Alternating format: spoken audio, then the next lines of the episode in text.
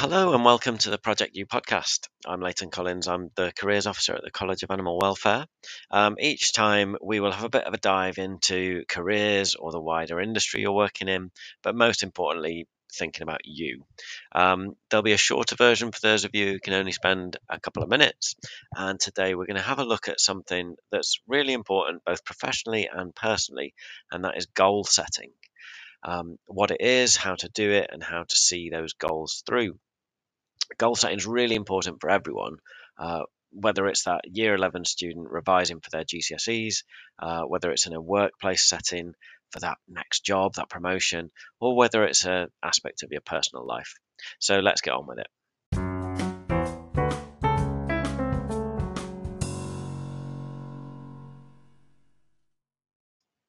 Have you ever made a New Year's resolution? Ask yourself, how did it really go? Have you ever done something like uh, Veganuary or dry, uh, dry January or Stoptober? How did those more focused one-month commitments compare with that New Year's resolution? Have you ever given things up for Lent or um, observed Ramadan? So how might have those more spiritual-focused commitments compare back to that New Year's resolution? I think there are issues, with, particularly with New Year's resolutions, um, and that is that they're often quite negative. It's either stop this or start that, um, rather than do more of this or do better at that. It's open-ended, it's endless. It's January the first, and I am just going to do this forever until I don't, until I stop and fall short. And they're not very well defined. Um, New Year tends to be vague, it tends to be rough around the edges, often too big and with no end in sight. So these promises we make to ourselves, but there's no action, there's no plan that we're going to put in place. We just say this thing's going to happen. So you get maybe a few days or maybe a week into January and you go, nah, I'm giving up, I, I've had enough. These New Year's resolutions are too vague. Get fit, work harder, stop drinking, have more time. That's all well and good, and none of those are bad things, but they're all quite woolly and unclear. Goals need to be clear and well defined. Um, so whether we're listening to this and we're thinking about more of our professional life or more of our personal life or a bit of both, that's fine, because it's the same approach for both. Let's think about those um, dry January, so giving up the booze, or Veganuary, changing what we're eating. The rules for those are really quite simple.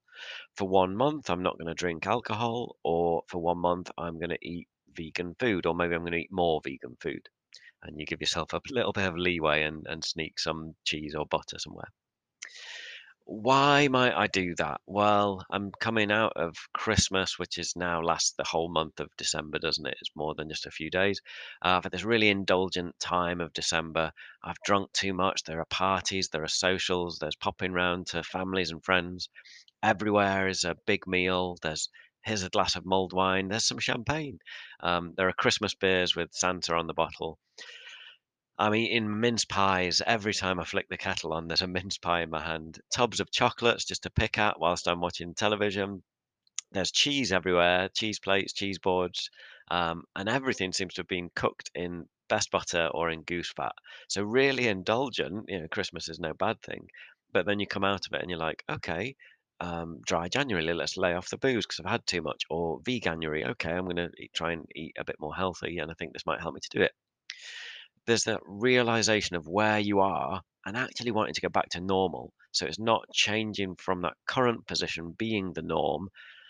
That December is quite exceptional and you want to get back to what you were like in March or in September or whatever. They're also branded up, so it's easier to jump into. Um, you might join with others. So that sense of, shall we do dry January together? Or as a household, shall we cook um, for vegan meals for Veganuary? It's not that hard in many ways as well. You can tell yourself it's only a month, and even if I have to limp to the end of it, I know that there's a glass of wine or there's a steak dinner or something like that on February first. I can literally break the um, the January commitment knowing that I've done it. But actually, if you've enjoyed it and it's had an impact, then you might push on with it. Um, you might feel fitter, you might have more energy. Um, it might not be wholesale change. You might just be um, you've learned a really good, tasty vegan meal, and that becomes part of what you cook each week. Or you've enjoyed drinking less, and it's felt you, you've slept better, so you're going to have more days throughout the week where you don't have any alcohol, for example. The interesting thing with those is that the goal is actually complete dry January. So the goal is not give up drinking, or the goal is complete Veganuary. The goal isn't never eat meat again. So it's much more digestible in your own mind. What makes it easier to achieve goals is that you can break it down. You can break it down into something that is realistic, it's right in front of you, you know how long it's going to last. Um, and I'm going to run with this, this one big example uh, throughout this time. So I'll show you an example with the goal of get fit, which is way too big a goal. It's far too vague. What does that even mean? Um, and you have a takeaway or a, a family bucket of fried chicken or a night out on the booze or something. You think, I've, I've ruined it now, so I'm no longer going to get fit, so I'm going to give up. It's too big. Maybe that becomes get fit enough to run a marathon later this year. And so even get fit has become more specific. Maybe that in turn becomes, okay, how am I going to get fit? All right, Monday is sports, Wednesday is a gym trip, Saturday's a long run, Tuesday, Thursday, Friday, a little workout at home, and Sunday's a total rest day.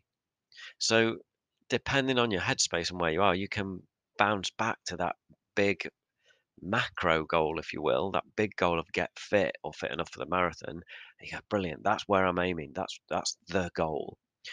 Or depending on your headspace, you need something more digestible. Okay, Monday, sport has become football training with my mates, and we book a pitch and we do that. Or Tuesday home workout becomes I'm working through the next episode of those Joe Wicks uh, at home YouTube video clips in the living room. This can really be complemented and taken even further by things called micro goals. So micro goals are sport, uh, small, specific actions, or maybe a set of actions that you can undertake as part of a larger goal. That big, big headline, get fit, broken really, really, really down into things like, um, not even that long run, but broken down into a micro goal of put your kit out at the bottom of the bed, ready for Saturday morning. That's a million miles away from get fit. Charge your phone, download that that podcast you want to listen to, or that playlist of music you want to listen to. Um, plan a route that you want to take, somewhere that's going to take you through that park or through that woodland, somewhere pretty. Arrange to meet a friend for a coffee at the end of the run, so you know when you've done your whatever it is, ten kilometers, fifteen kilometers, there's that nice little cafe in the park, and you're going to meet your friend there in a, an hour and a half, whatever. Practical micro goals as well, they can really help you. So practically, before you've even set out to do all this sort of stuff, um, a practical goal to have ticked off would be have a training plan towards that marathon. Is this long run uh, a shorter one? Is it eight kilometers? Is it fifteen kilometers? Are we doing thirty kilometers today? Where am I in the whole plan? Sign up to that marathon so you've actually got your place booked. Stick your your number on the wall, or stick your confirmation email on the wall, so it's there to remind you, it's there to motivate you. Are you doing this just for fun, and is it just to get fit, or is a byproduct of this that you can raise money for charity? So I'm going to set up a, a giving page, I'm going to publicize that on my social media, I'm going to talk to people at work. And on those training runs where you say, ah, I hate this, I don't want to do this anymore, you're thinking, yeah, but I've already raised three hundred quid, and that's why I'm doing this. So it was just a bad training session. I'm sure next time we'll be fine, and I'm going to keep going. You can see there are lots of aspects there, things that you can tick off. And rather than one massive enemy to go out of get fit, you've got loads and loads of little challenges that you can go, tick, done that, I feel good about myself, tick, I've done that, brilliant, one less thing to stress about, tick, fantastic, look at the progress I'm making.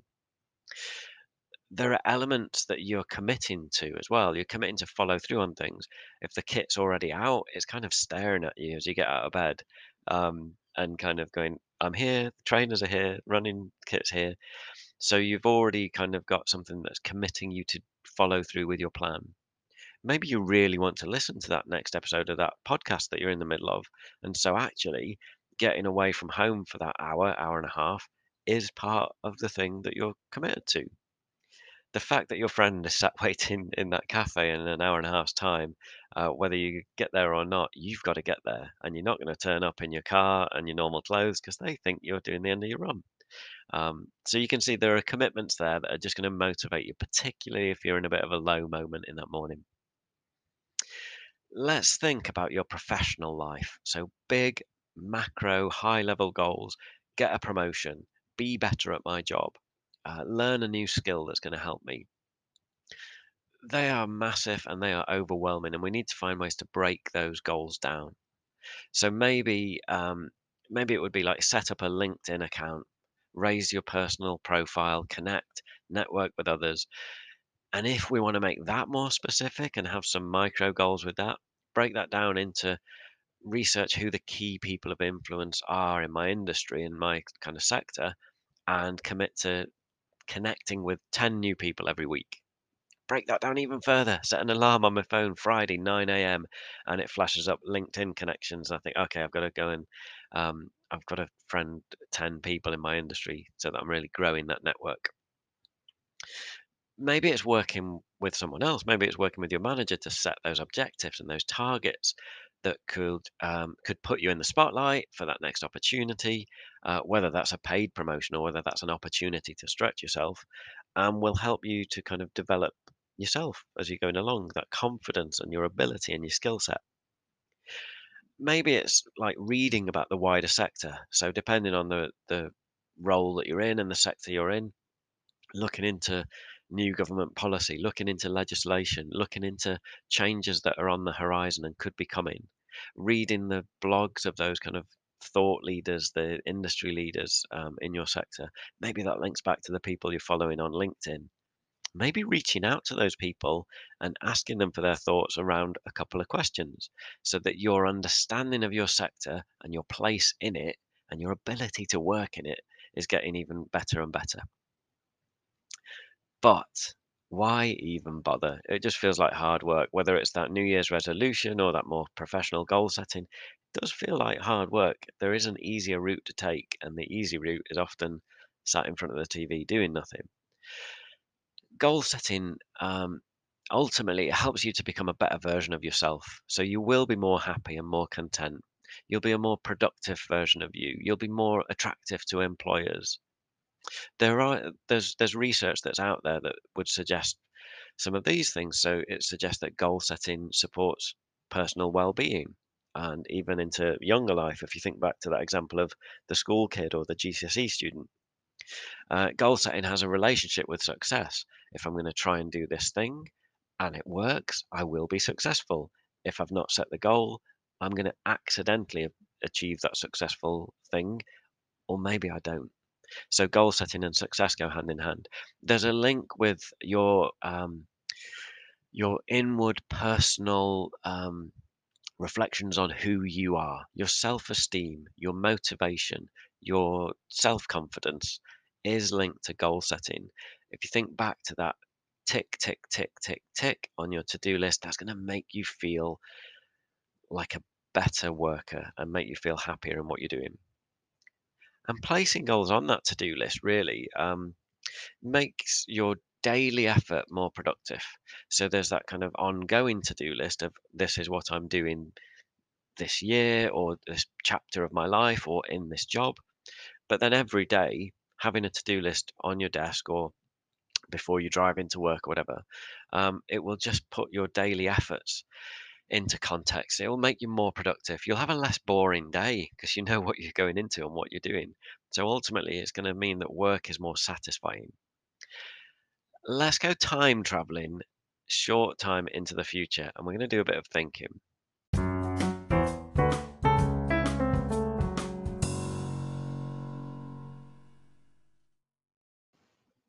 So this is a really good way of thinking about goal setting. I want you to fast forward to the end of the year, to New Year's Eve. And if you're listening to this in the future, just think like maybe, I don't know, eight or nine months into the future. I'm going to stick with that example of get fit and that working towards running the marathon. Write down a message to yourself that you are almost speaking back in time from New Year's Eve. Okay, um, write it down somewhere and stick it somewhere you'll see it. So again, motivation to keep coming back to. So it might be a message something like, this year I really improved my fitness, really proud of myself, I completed my first full marathon, I was actually a couple of minutes faster than what I was aiming for as a time, I've lost um, three kilograms of weight and I've got so much more energy, I've joined a local running club, made loads of new friends, and I now support new runners with action plans, um, particularly new runners at the same kind of age and stage of life that I'm at. On a fitness scale of one to ten, I'd probably rank myself now as a seven or an eight, which is moved way up from the three that I'd set myself at the start of the year. So that kind of thing would really motivate you and would make you feel good, even in those moments where you're like, I feel like I'm still a three. I feel like I'm banging my head against the wall. You can attach actions to the words of this future self. Um, so the actions for that message, starting now, where I'm not actually started doing anything yet, I haven't yet done the marathon. So the actions could be, I need to go and read some running blogs and some websites for tips and advice. I need to download a training plan from nothing to full marathon. Uh, I need to know how much time that's going to take me and, and work that into my working week. I might weigh myself, might measure myself, because that could well motivate me. That thing of I lost a little bit of weight, but I've got more energy. Maybe I'll take a selfie in the mirror with my um, with my running kit on, and I see what kind of shape I'm in by the end of the year. I join a running club. I buy the kit I need. I've gone to the, the um, running shop. I've done an assessment. I've got the new shoes the assistants recommended would be just right for me and the, the conditions in which I, I work and the way my body runs. I've entered a local ten K earlier in the year to have a goal to work towards, to know what race day feels like, to know the stress of being on that starting line and starting to be a bit panicked. And I've entered the marathon that's later in the year, the big goal that I'm working towards.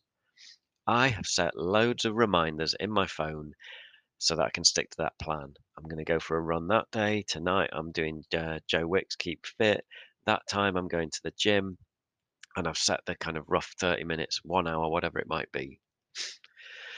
So finally, I want us to think about committing to actions as well. We've got that future self that's generated some actions. We've got the big headline goal that's too vague and we've broken it down into smaller stuff. We've attached to that micro goals and the kind of action planning of having your shoes by the foot of your bed. Let's think about committing to actions. So accountability can be a good thing in some ways. Um, useful to involve someone, someone who you're very close to, someone who could practically help you, someone who's going to just periodically be like, hey, how, how's it going? How's that big thing that you're working towards going? How's that marathon training? Let's stick with that example. Uh, someone who might say to you with a bit of tough love, actually, at the end of a busy day, why haven't you got your running kit on? I'm going to turn this T V show off. We'll, we'll record it. We'll watch it when you're back, but it's Wednesday night, and Wednesday night you need to go running or whatever it is. So they know and they're part of your your structure, particularly if they're in your household in that sense. Telling everyone probably isn't that helpful. It's far too broad, just kind of shouting it across all your socials and telling anyone who will listen, I'm a runner now and I'm going to do a marathon. It's too broad, um, and you'll feel like your goal is out there in the open, but actually there's nothing coming back from that wider audience. So you feel like you've got accountability, but no one is giving you a bit of a kick up the backside or an arm around the shoulder or just that bit of challenge. Um, there's also, if things didn't work out, maybe you picked up an injury, maybe you fall short, maybe you you do just decide that, yeah, I'm not gonna I'm not gonna see this through. You've got to dial that all the way back, and you'll still have people going, how did you get on with that marathon? Yeah, I didn't do it. I, I just couldn't really be bothered with it. Your phone can actually be really helpful here. And in many other ways, in many other areas of life, it can be a distraction. You know, we can sit and lose time staring at videos on YouTube and TikTok and videos of kittens and all that kind of thing. But this can be a massive help. Um, get your phone involved in your planning, where it works, where it's going to help you. So you've got that accountability of that close person to you, and then you've got those reminders and personal commitments coming out of your phone. You've got alarms daily buzzing. You've got reminders set in your calendar. uh, with recurring things. So the okay, right, Saturday morning, I do a run. My phone is bing, bing. Here we go. You've downloaded things you want to read in your industry and in your sector, or with running, or whatever the example is. You've bookmarked websites, so when you've got that spare five minutes, or you're sat on the train or whatever, you're not just reading the news or watching those kitten videos. You're going, okay, I've, I need to read this article about effective communication, or I need to read this blog about long distance running, or whatever it is. Download some relevant podcasts, things that you're going to be interested in. You like the the tone of it, it, it suits what you're at. In this example, again, running podcast, fitness podcast, things that are just going to be part of your journey and where you're going. And if it is something like that running example, there might be specific things that your phone can do. Maybe an app like Strava, it's going to track your activity. You can be able to compare back. It's going to tell you when you're getting fitter and more effective. You can also share that with friends, and they can see the things that you've, um, the race, the training races that you've done, and they can give you a little thumb up and stuff like that. Obviously, with other examples, whether that might be to improve your communication skills, it's not going to be Strava, but it might be something else, different ways in which you can improve that skill and achieve that goal. So top tips for action planning, if we boil it right down to three things, I would say break it down. Do not aim for a massive high level goal like revise maths or get fit. It's too vague. So break it down into things that are achievable, and then write it down as well. Little reminders show you where you're aiming for, where you're going, but that reminds you and gives you an opportunity to know where you've come from so far. You should be really proud that you're halfway on the journey and it's all going well. Visualize the outcome, that future self, that, you know, whether it's seeing yourself on G C S E results day, or that sense of looking back, having finished the marathon, or whatever it might be. Look to the future, whether that's New Year's Eve or something slightly different. Work back from that.